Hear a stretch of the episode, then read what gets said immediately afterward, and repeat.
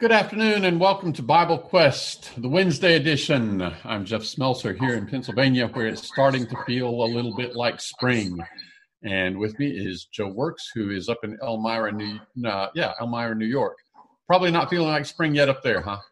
Uh, the last couple of days were. Today has turned a little bit colder, but uh, it's certainly better than the uh, zero and uh, low teens. Yeah, Drew, how about you? You see any springing uh, flowers springing up or trees blooming yet? Mm, not yet. I moved a little bit further west. I'm no longer in Honesdale. I'm in Dunmore, which is right next to Scranton, but it's still like Honesdale as far as the temperature. Yeah, yeah. My uh, my uh, son-in-law tells me that in Philadelphia, which is just down the road, that red buds are blooming all over the place. But where I am, there's nothing blooming yet.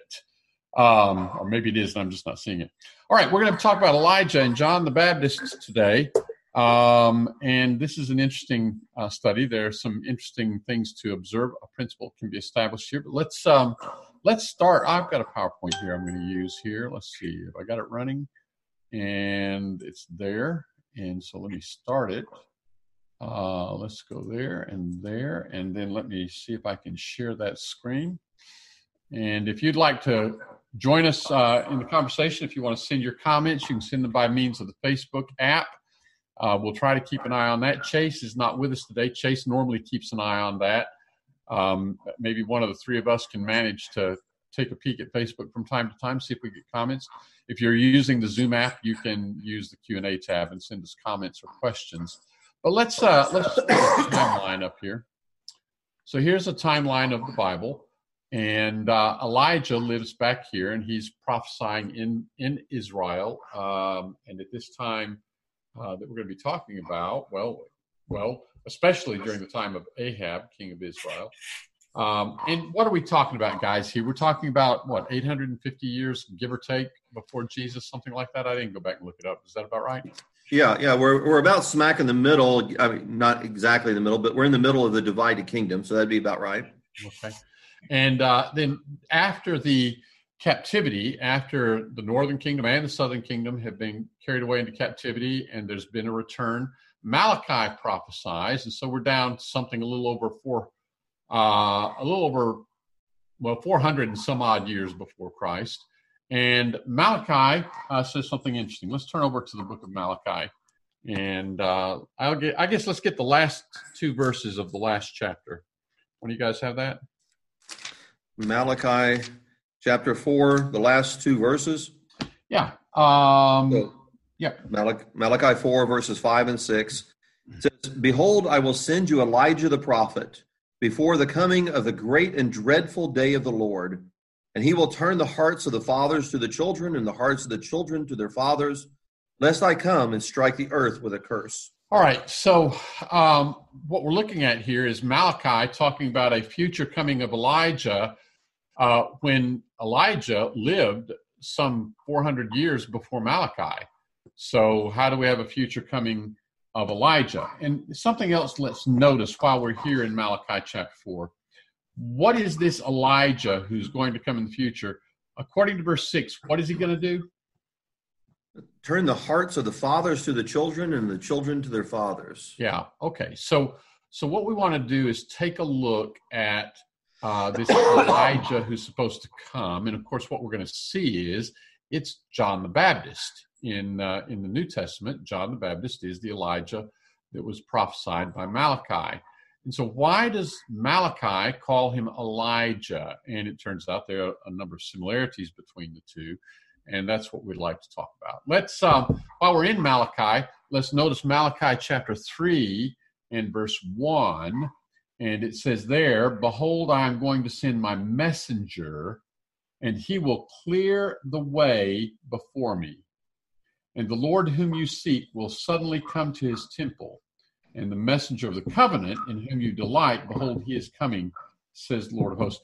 Uh, so this passage talks about a messenger who's going to prepare the way for the Lord who's going to suddenly come into his temple. I guess I have a question for you guys. At the end of verse 1, when it says the messenger of the covenant, I've always taken that to be the, the Messiah himself, not the messenger of the Messiah. In other words, I've always taken these two words, messenger in verse 1, to be two different messengers. Do you take it that way, or do you see both of those as referring to the messenger who prepares the way?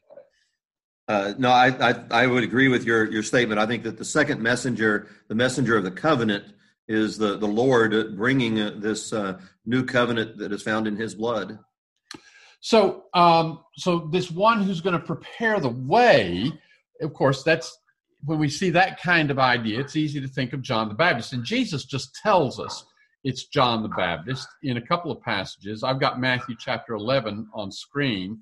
Uh, let's turn over to Matthew chapter 11. This is when John has been imprisoned by Herod, and he is going to be beheaded at the instigation of Herodias, Herod's wife, because John has been speaking out against their marriage. Um, in Matthew, the 11th chapter, John sends from prison messengers to Jesus asking, Are you the Christ, or look we for another? Which is interesting because he's kind of spent himself saying that Jesus is the Christ and calling on people to repent, saying the kingdom of heaven is at hand, and that kind of thing. Um, any any thoughts before we go on as to why John, at this point in his life, is sending messengers saying, "Ask Jesus, are you the Christ, or look we for another?" I don't know about that, but I, I, had my microphone muted before. But I, back to your question about the messenger of the covenant, I was under the impression that that is John the Baptist that he's the messenger of the current covenant, the old covenant, because it says, In whom you delight, behold, he is coming. And that's what John is saying, he is coming. I could be wrong on that, but. Okay, so you take the in whom you delight, behold, he is coming as a quotation spoken by the messenger of the covenant. The old covenant, meaning uh-huh. John. I'm sorry, meaning Elijah. Or uh, John, John, I'm sorry, meaning John is that, and, and I could be wrong on that, but I don't know course, if he's, it almost makes sense if I'm going to make that second messenger in Malachi 3 1, John the Baptist, it almost makes sense to make it a reference not to the old covenant, but to the new covenant, unless you're saying he was a messenger who prophesied under the old covenant. Yeah, that's that's what I'm saying, under the old covenant. Well, in, in, any case, it's very clear in Malachi, the third chapter, verse 1, that the first reference to the messenger is the one who's going to prepare the way for the coming Christ. Right. And then, then you get to Matthew chapter 11, and where John is in prison, and he sent messengers to Jesus. Are you the, are you the Christ? Look for another. And Jesus sends them back to John, saying, "Tell John uh, the things you hear and see. The blind receive their sight. This is verse five of Matthew 11. The lame walk, the lepers are cleansed, the deaf hear, and the dead are raised up, and the poor have good tidings preached to them." And that's language similar to a prophetic statement in Isaiah. I'm thinking Isaiah 36 36 or is it 35? 35, I believe it is. 35. And in Isaiah 35, if, if, if, if, you want to check that reference for us and get it exactly there. Yeah. 35, um, verses 5, uh, 5 through 7. Okay, you want to read those real quick? Then the eyes of the blind shall be opened, the ears of the deaf shall be unstopped. Then the lame shall leap like a deer, and the tongue of the dumb sing. For water shall burst forth in the wilderness, and streams in the desert. Parched ground shall see shall become a pool, thirsty land springs of water, habitation of jackals where each lay. There should be grass with reeds and, and rushes. And in the context of Isaiah, I would take that language to, to have a spiritual meaning much more than a, a physical meaning. In other words, it's not so much talking about physical blindness as spiritual blindness and um, spiritual deafness. And I would go back to Matthew, the, I mean, to Isaiah, the sixth chapter uh, for that. But without belaboring that point, Jesus has indeed physically been giving restoration of sight to people who are blind and, and hearing to people who are deaf here in the preceding chapters in the book of, of Matthew and the lame walking. And uh, these things are but a, a, a demonstration of his power that if he can give physical sight, he can give spiritual sight. He can give physical healing, he can give spiritual healing. And so these are the signs that point to him being the Christ. Then Jesus turns his attention to, uh, yeah, Drew, what were we going to say? No, was I wasn't saying anything. All right. So Jesus then turns his attention to uh, the people standing by, and and he kind of challenges them. What do you think? John is somebody weak? Do you think he was a reed shaken with the wind? Uh, somebody like people sit in fine houses wearing soft raiment? And he says, no. And in essence, I think Jesus saying he's he's a he's a solid guy. He's a guy who was strong of character. And uh, in this context, he says in Matthew, the 11th chapter, in verse 14, if you are willing to receive it, this is Elijah uh, that is to come. Um, and similarly, in Matthew, the 17th chapter, after Elijah had appeared with Moses in the Transfiguration, speaking with Jesus, Jesus started talking about the Elijah who was to come and said, It's, it's John, John the Baptist. So, what we want to do is talk about these connections. Why is it Malachi said Elijah, if he's talking about John the Baptist? And why is it Jesus says John is Elijah? In what sense is he Elijah? There's one other thing that I want to do before we turn to these parallels, though. This idea of preparing the way. If you guys have any thought about that, what it means to prepare the way, what the illusion is there? well, I think maybe one connection, uh, thinking about somebody preparing the way for a coming king, um, is, that seems to be the idea to me. Uh, he's he's hearkening, um, preparing the way uh, for the the king. Going on in Isaiah 40, uh, that that quote, uh, "The voice of one crying out in the wilderness, prepare the way of the Lord." Um, in verse uh, four, uh, well, continue on in verse three. Make straight in the desert a highway for our God. Every valley shall be exalted, every mountain and hill made low, crooked places made straight, rough places smooth. The glory of the Lord shall be revealed, and all flesh shall see it together for the mouth of the Lord has spoken. And so uh, the idea seems to be that he's spiritually preparing this way for the people to see Jesus, uh, the, the, the, glory of the Lord to be seen. and as well, that I think, so that's in Isaiah 40. We already referenced Isaiah 35 and read verses 5 through 7. The very next verse, even, says, a highway, a highway shall be there and a road, and it shall be called the highway of holiness and so it seems as if all of this is is pointing to John is going to be preparing this road. Jesus is going to be traveling it, manifesting the glory of Yahweh. And when pe- and, and when they see that that glory, that should turn them to to holiness. Uh, hope I'm not reading too much into those passages. No, I think I think that's exactly right. I'll do a little more with it too. But Drew, you were trying to say something there. Yeah, because as, as, Joe, you're reading that, that's the spiritual connection, but it makes sense if you understand the physical. And from ancient times, from what I understand, that I read a while ago, is that when a king would go into an area, they would literally smooth out the road, make it more comfortable for the king to make his approach to that city or town. Right. Yeah, in fact, I'm trying to find it here. I didn't think about it ahead of time, but in Josephus, he gives a, a very uh, descriptive account of how the Roman army would move through a territory, and you've got the, the Roman conquering emperor or the king coming behind his army, but out in front, there are these engineers who are leveling the terrain. They're filling in the valleys, uh, they are cutting off the tops of the hills that are in the way, they're clearing trees, kind of like when we put an interstate highway through. And uh, they don't just follow the terrain; they they cut off the hilltops and they fill in uh, dips in the ravines and such and and prepare the way. Well that's what john's work was to do much like these engineers would prepare the way for the as you said joe a king or i think you said the same thing drew. Here's the coming christ the coming king and and john is preparing the way.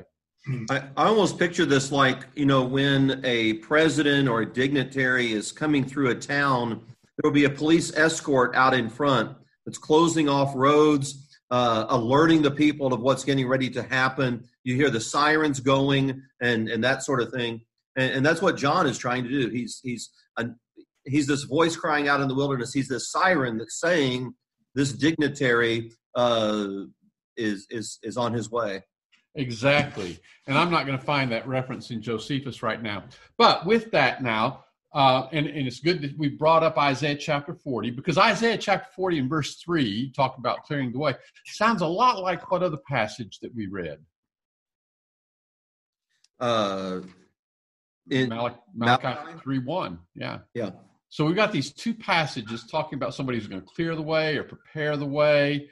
And uh, now, now let's take a look at some things that are parallel between Elijah and John the Baptist. Jeff, if I be, be, before we do that, uh, go ahead, Drew. Yeah, I was going to ask a question. I don't know if you're going to if you're getting into it, but why would the Messiah need that? I'm not so much sure it's the Messiah who needs it as the people. Ah, uh, needed. yeah. Good point. Okay. In the case in the case of a, a conquering Roman king, he, he he- his army needs that way cleared for his army to come. But in the case of Jesus, you know, Jesus says in John 10, he talks about the um, shepherd, uh, the true shepherd comes to the door of the of the corral there, or the pen, or the sheepfold, and the porter opens the door to him and he calls his sheep. But the one who comes and goes over the wall or comes by some other way and tries to get at the sheep, that's not the true shepherd. Jesus came with all of the credentials of the Messiah. Um, he came the the way, the legitimate way, with with the uh, Old Testament uh, law pointing to him, with the prophecies pointing to him, with John the Baptist pointing to him. That sort of thing is what comes to my mind. So But it- it's not so much then that he's preparing it for the Messiah, he's preparing it for us, the people, to recognize the Messiah's coming, maybe? Yeah. In fact, maybe uh, that quote from Malachi 3 about turning the hearts of the fathers to the children and the children to the fathers, that's, that's quoted over in Luke, first chapter, at the time of the announcement of John the Baptist coming, uh, the, the uh, announcement that's made by the angel to Zacharias. And, and the way that he quotes that, he says in Luke 1:17, he will also go before him in the spirit and the power of Elijah to turn the hearts of the fathers to the children and the disobedient to the wisdom of the just to make ready a people prepared for the lord. So having that that quotation but actually it's not a, a direct quotation. It- it's an it's an application of it. Uh, so it's not so much about like making parents and children get along but the the sense of the disobedient to the wisdom of the just and then as you said making ready the people for the lord And and I think that points to a similarity in mission between John and Elijah. When he says, "Go forth in the spirit and power of Elijah, and turn the hearts of the children to the fathers," uh, alluding to the language of Malachi, we can go back in First Kings, the 18th chapter, and verse 37, and hear Elijah's prayer. Answer me, O Lord, answer me, that this people may know that thou, O Lord, art God, and that thou hast turned their heart back again. And so you kind of see, I think, a, a parallel in, in the mission there. absolutely And then and then we get to just a physical similarity, and there's the appearance. So let's go to Second Kings, the first chapter. Uh, Elijah prophesies during the time of Ahab, but Ahab dies, and his son Ahaziah becomes king in his place. And Ahaziah, in the first chapter of first of Second Kings, falls and is injured, and he's wondering whether he's going to live or die. And so he sends messengers, but he doesn't send the messengers to Yahweh or to a prophet of Yahweh. Who does he send messengers to to inquire whether he's going to live or die? Uh, to Zeb, uh, Zebub, the god of Ekron, right? Yeah. Be- Beelzebub. and the, the New American Standard actually says Baal Zebub or Beelzebub, um, and the god of Ekron. yeah. And so they, they're on the way to go to this pagan deity. Uh, it tells you something about Ahaziah and Ahab. And uh, they meet Elijah. And Elijah says, Is it because there's no God in Israel that you are going to inquire of Beelzebub, the God of Ekron? In fact, he tells them to go back and ask that of the king. How would you like to be a messenger who's been sent by the king to some pagan deity and you have to turn around and go back to the king and say, "Well, is it because there's no God in Israel that you are sending us to this pagan deity?" Wow. Off with Of his course, head. Elijah has certainly de- developed quite the reputation by this point, hasn't he? He has because he doesn't even tell them who he is, but he sends them back with the message that Ahaz, Ahaziah is going to die. And so when they go back and give that message to Ahaziah, Ahaziah says, "Well, what sort of man was he? What did he look like?" This is in verse uh, seven. He said to them, "What kind of man was he who came up to meet you and spoke these words to you?" And they just gave a description. And the description they said was, "He was a hairy man with a leather girdle." uh, bound about his loins. And what was Ahaziah's response? It's Elijah the Tishbite. What does that tell you about that appearance? Very distinct. Very distinct. Sure. If I if I said, "Hey, uh, Joe, I ran into somebody we both know. And you said, Who? And I said, Well, I can't think of his name, but he was, uh, he had two eyes and a nose and a mouth. You'd say, Oh, Drew DeGrotto. no, you know, that's kind of a, that's too generic. Yeah, you need something more unique for, for it to bring to mind. But when he said a hairy man with a leather girdle about his loins, uh, as I knew, that's Elijah the Tishbite. So that look was unique. And of course, then we come to the New Testament, and what do we see the look is of John the Baptist? Hairy man. Wears a coat of camel's hair, so that makes him hairy, and he wears a leather girdle. Right. Um, there's also some indication that this look that Elijah had was imitated by others who wanted to pass themselves off as prophets in later years, isn't there? Yeah, that's that's exactly right. Uh, Zechariah 13, uh, maybe you're thinking of? Yeah. Sounds like a fashion trend to me. Yeah. it's uh, all, all, all the preachers are wearing this nowadays.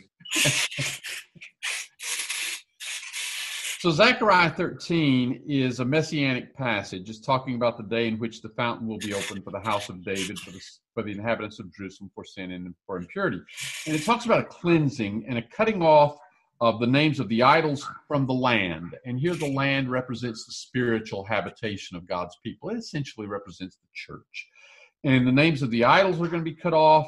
The prophets, and in the context, it's talking about false prophets and the unclean spirit is going to be uh, eliminated from the promised land, the the spiritual, the messianic land. And it goes on and talks about these guys who are false prophets. And he says in verse 3 it shall come about that if anyone still prophesies, then his father and mother who gave birth to him will say to him, You shall not live, for you've spoken falsely in the name of the Lord. And his father and mother who gave birth to him will pierce him through when he prophesies. Also, it will come about in that day that the prophets will each be ashamed of his vision when he prophesies, and they'll put on a hairy, and they will not put on a hairy robe in order to deceive. It seems that that's what they would have been doing for some time. They would have tried to pass themselves off as true prophets by putting on a hairy robe, imitating the look of Elijah.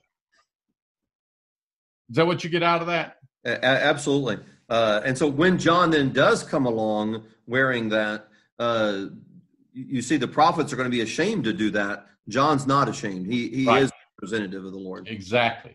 Yeah. Then, so, then we, we we also mentioned the mission similarity, turning the hearts of the fathers to the children, and the hearts of the children to the fathers. And I think it's just really an expression that indicates when there's one generation that has gone astray compared to another generation, they need to be returned to the standard the previous generation set. Something like that. Yeah, good. Sorry, I got ahead of your slide there a minute ago. No, that's all right. That's uh, not a so, problem. I don't know if you can read it or not, but we have a question or a comment uh, on Facebook. I can't read it all, so I apologize. But uh, there's a, a question on there about uh, John 1. Yeah, I got it. I'll read it. So okay. you may be planning to address this. I don't know, but it says in John 121, when they ask if he is Elijah, why does he say no? When Jesus said that prophecy was fulfilled in him.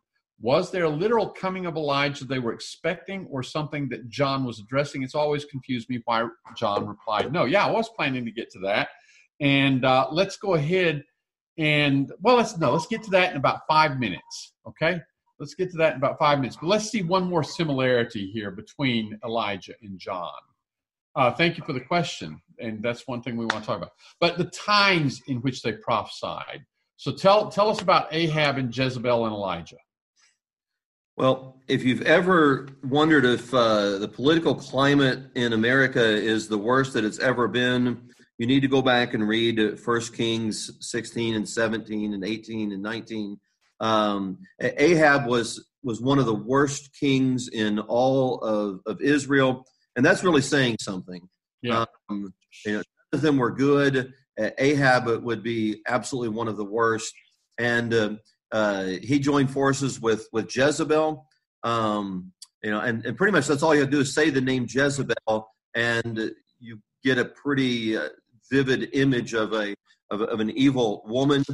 Uh, Jezebel was the uh, uh, daughter of Ethbaal, king of the Sidonians. Um, their names even giving honor to Baal.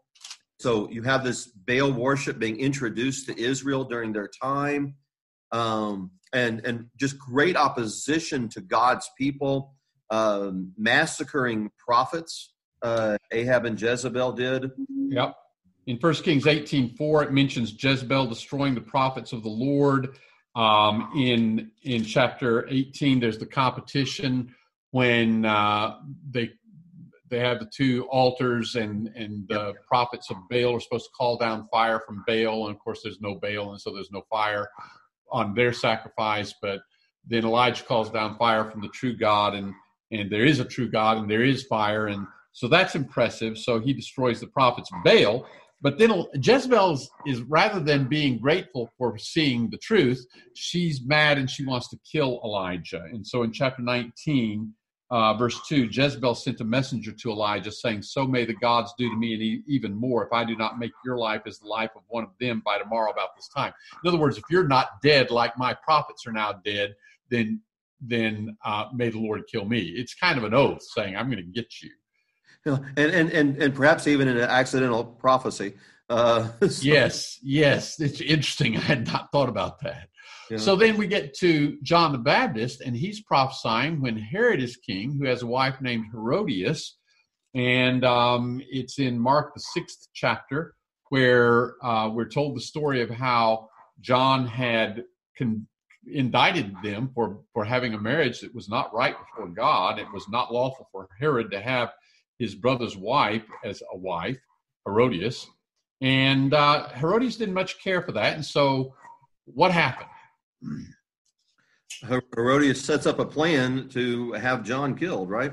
Have him beheaded, yeah. And and and he and she does. She has him beheaded. And uh, without going into all the details, you see the parallels between these two. So then that brings us to the question uh, that we were asked we see all these parallels. Okay, we see that in Malachi when it says, I will send Elijah, talking about the future, even though Elijah the prophet was 400 years earlier.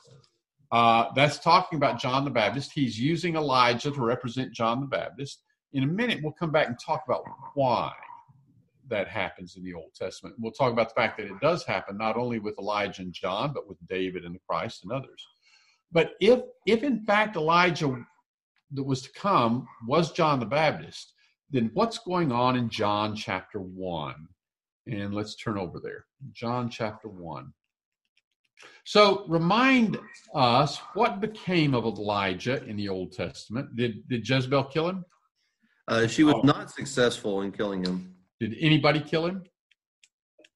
No.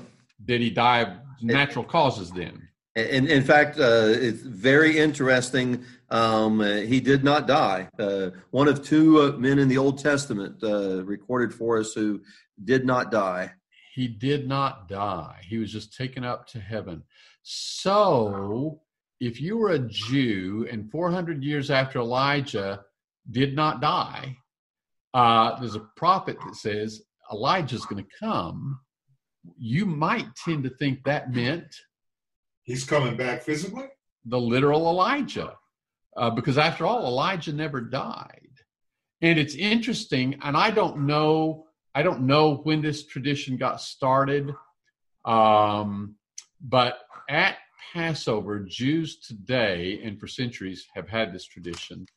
They set out these cups of wine and they set out one extra cup, if I understand the tradition correctly, one extra cup, and that's for Elijah in huh. case he comes knocking on the door because they think he might come at the Passover. And uh, so they're still expecting Elijah to come. So I don't know if that particular tradition was in place in the first century, but when we look at John chapter 1 and we've got John the Baptist out in the wilderness, in verse 19 says, The Jews sent unto him from Jerusalem priests and Levites to ask him, Who are you? And verse 20 says, He confessed and denied not. He confessed, I am not the Christ, which says to me, They came asking, You're not the Christ, are you? And he confessed, I'm not the Christ. He did not deny that he was not the Christ. And that's the kind of question we see often in the Gospels. This can't be the Christ, can it? So it's almost like, eh, you're not the Christ, are you? No, I'm not. Okay, all right. Then we've got some other questions. Are you, verse 21, are you Elijah? And he said, I am not. And then they said, Well, are you the prophet? And he said, No. And then they said, Well, who are you? In verse 22, that we may give an answer to them that sent us. What do you say of yourself? And John answers with a quote. What does he answer? The voice one crying in the wilderness, make straight the way of the Lord. Which is a quotation from Isaiah the 40th chapter in verse 3, right. which, which is very similar to Malachi chapter 3 and verse 1. And as a matter of fact, Mark puts those two together. If we go to Mark chapter 1 and verses uh, 2 and 3, even as it is written in Isaiah the prophet, Behold, I send my messenger before thy face who shall prepare thy way. And that's actually from Malachi. And then verse 3 the voice of one crying in the wilderness, make ye ready the way of the Lord. And that's from Isaiah. So these two passages in Malachi and Isaiah that talk about somebody who's going to come clear the way or prepare the way, Mark puts those together and talks about them in connection with John the Baptist. So Mark knew those passages were talking about the same thing. Elijah's a, I mean, John the Baptist is a prophet of God. I can't help but believe he knew those passages were talking about the same thing, and therefore that he knew he was the Elijah that was in view in Malachi, the fourth chapter. So why would he say, when they said, Are you Elijah? Why would he say no? Well, could he be saying, Well, I'm not the physical Elijah, but I am the spiritual? I think that's what they were asking. Yeah, I think he's answering the question they are asking. I think they are asking, Are you literally Elijah? Because that's what they were expecting, because they didn't understand Malachi chapter 4. Mm-hmm. And so when they ask, Are you Elijah? he could have said, Oh, let me explain to you Malachi. Let me tell you what that's all about. But rather than go down that path, he just quotes from Isaiah and says, I'm this guy and and that way he kind of sidesteps the whole issue about was Malachi talking about a, a literal return of the literal Elijah or not. Uh, I think that's what's going on there. All right. before we go on, let me ask if there's anything we need to go back to, and then what let's go on to is just to talk about this concept of the Old Testament talking about New Testament things in terms of Old Testament things. Well, maybe I, have got one uh, question uh, for Drew or Jeff or whoever. Um, back in Matthew 11, where we see this uh, question that John sends his disciples to ask whether uh, Jesus is the coming one or not. Um, what and, and maybe I'm asking for something that isn't clear in the text, and if I if I am, forgive me. Um, but what would you see Elijah's state being there? Like, why is he sending after all of the the powerful things that he's done, it almost looks like he's questioning or doubting what's uh, what's going on. You mean John the Baptist state of mind? Yes. Yeah. Um, yeah, that's that's a really good question, and and I can probably speculate about as as well as you can speculate, but but it, it mine would just be speculation. So if you've got a, a thought that is actually wise, offer it. well, here's here's my theory on it, and I could certainly be proven uh, wrong. Uh, with all of the parallels that we've seen already that you've got on your chart there, uh, I think are spot on. By the way, um, there's another. There is perhaps another parallel after all of the great victories of Elijah and the threat by Herodias. Elijah goes into this sort of depression and wondering what's this about? I'm losing uh, you know this this whole thing is is lost. And that timing would fit here as well. John's in prison. It looks like herodias has won kind of like it might have looked like jezebel had won. And so the the the parallel depressions of these great men I don't know why I had never thought of that, but that makes so much sense. Let's go back and look at. Uh, so here's here's Elijah in First Kings, the 19th chapter, when he has stood up to Ahab and Jezebel, And now Jezebel is trying to kill him, just as Herodias is, is seeking to kill John, and he's already imprisoned. And uh, here's what it says in uh, chapter 19 and verse 4.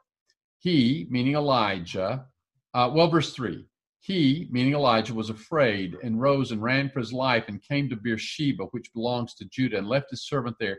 And he himself went a day's journey into the wilderness and came and sat down under a juniper tree. And he requested for himself that he might die and said, It's enough now, O Lord, take my life, for I'm no better than my father's.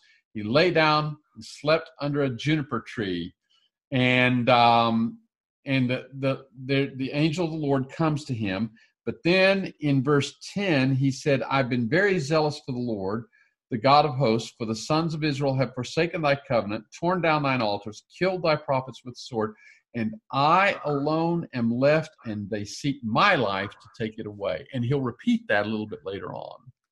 Uh, and you do see this almost this almost despair, and God has to reassure him and then you see John the Baptist, you know, uh, seemingly a, a, moment of doubt, and Jesus has to reassure him. And, and, and to me, it's kind of neat that in both cases, um, the Lord doesn't rebuke either one of them. The no. Lord comforts them, um, which, which, maybe is just a, a good uh, um, message for how we ought to treat people. You know, uh, we need to look carefully at their situation um, and and find out really what's going on. Um, and you know, sometimes we might be inclined to, to you know really call somebody on the carpet for something. Uh, you know, what do you mean you're doubting the Lord and, and this, that, and the other? And maybe it's that they've really gone through something pretty heavy and uh, or overwhelmed, and they need the comfort like what the Lord gives. Yeah, when somebody needs their faith built up, the the response should not be ridicule; it should be build up their faith. Yeah. And, and the yeah, Lord, I like how you said that. Good. Yeah. Joe, okay. can I, add, I want to add something to Joe, what you're saying here, because verse 6 of Matthew says, And blessed is he who does not take offense at me. And that always, I always ask, what does that mean? And that word offense, if I'm not mistaken, Jeff, does that mean like off ended, sets me off? I don't know. Let me take a look real quickly here. And while you're looking, the reason I say is because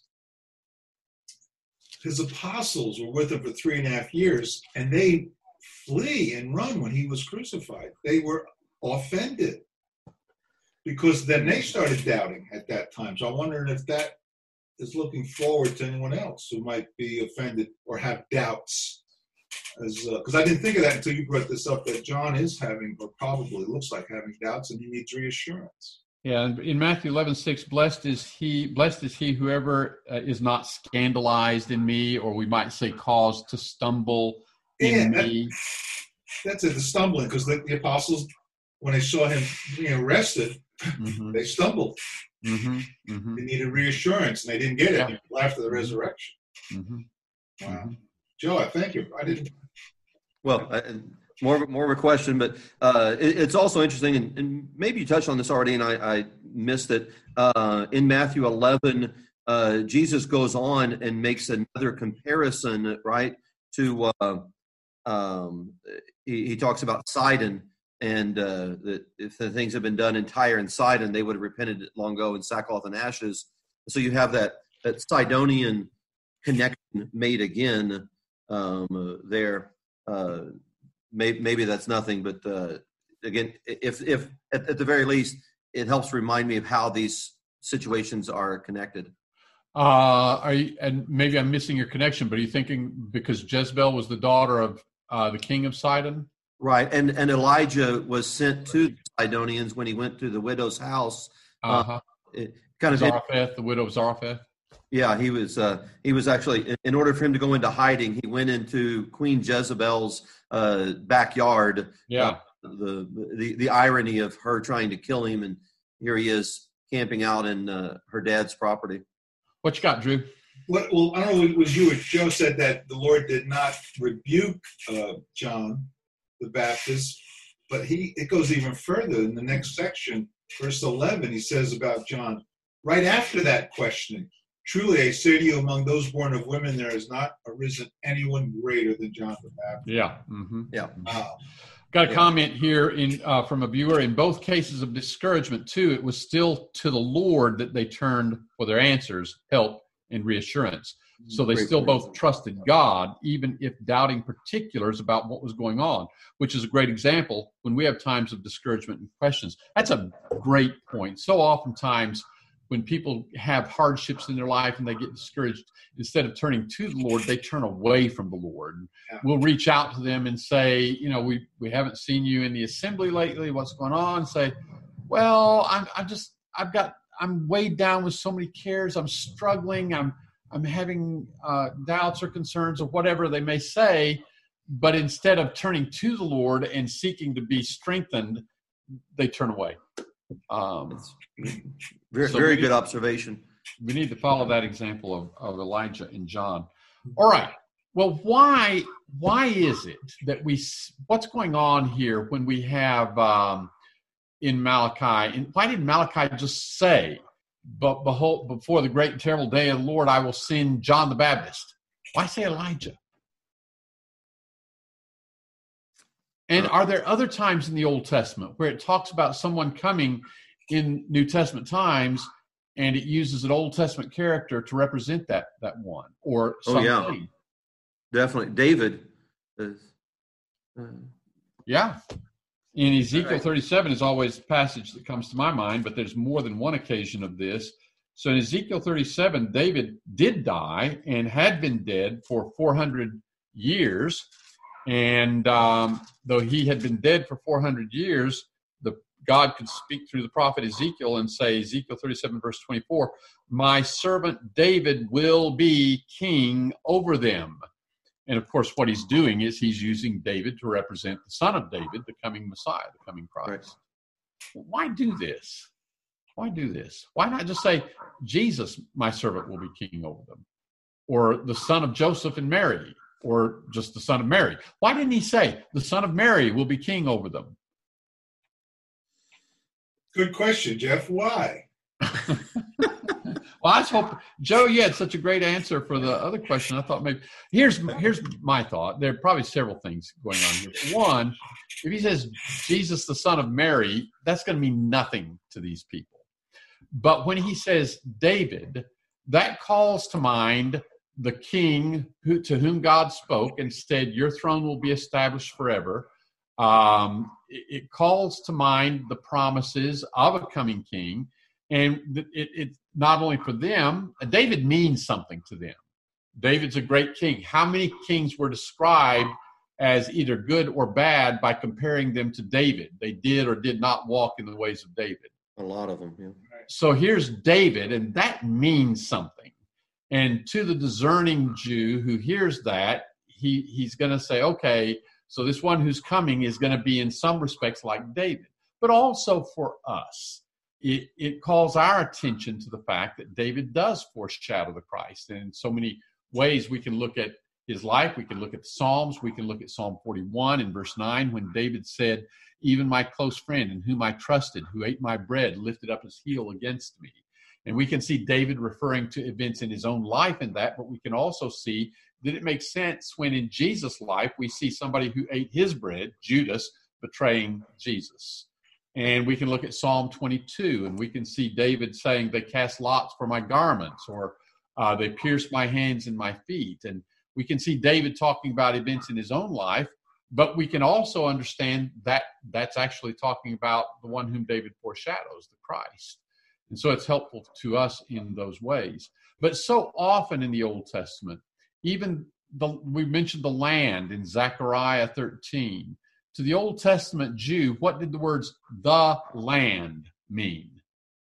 The promised land, the, the, the land of Canaan. Right. There was a physical land of Canaan that had been promised by God to them as a promised rest, a habitation prepared for them by God. Now, you can take from that, if there's a future land that's associated with the Messiah, doesn't have to be that same physical plot of land, but that idea, a promised habitation for the people of God. Uh, you can think of the house of God and, and so many other things that we see in the Old Testament. This is one of the things that dispensational premillennialists don't get. They see something in the Old Testament, a prophecy about a coming New Testament thing that is couched in the language of characters of the Old Testament or physical things of the Old Testament. And they don't see that what is happening here is the Old Testament character or thing is being used to foreshadow something coming, but it is, it is the spiritual connection that is being emphasized, not the physical identity. Uh, interesting, because uh, Jesus himself said to Pilate, My kingdom is not of this world, telling us that it is spiritual, right? Yeah. So, from the pre, the millennialist point of view, then they're going to they have to come and say, well, yeah, it's spiritual, but then it's going to go back to being physical. That's what the the premillennialists believe. We're going to get a physical kingdom set up on earth with a physical temple and all of that again. Guys, we're out of time. Thanks for the discussion and thanks for the participation and uh, those of you who've been watching. Very much hope to see you next week again. Amen.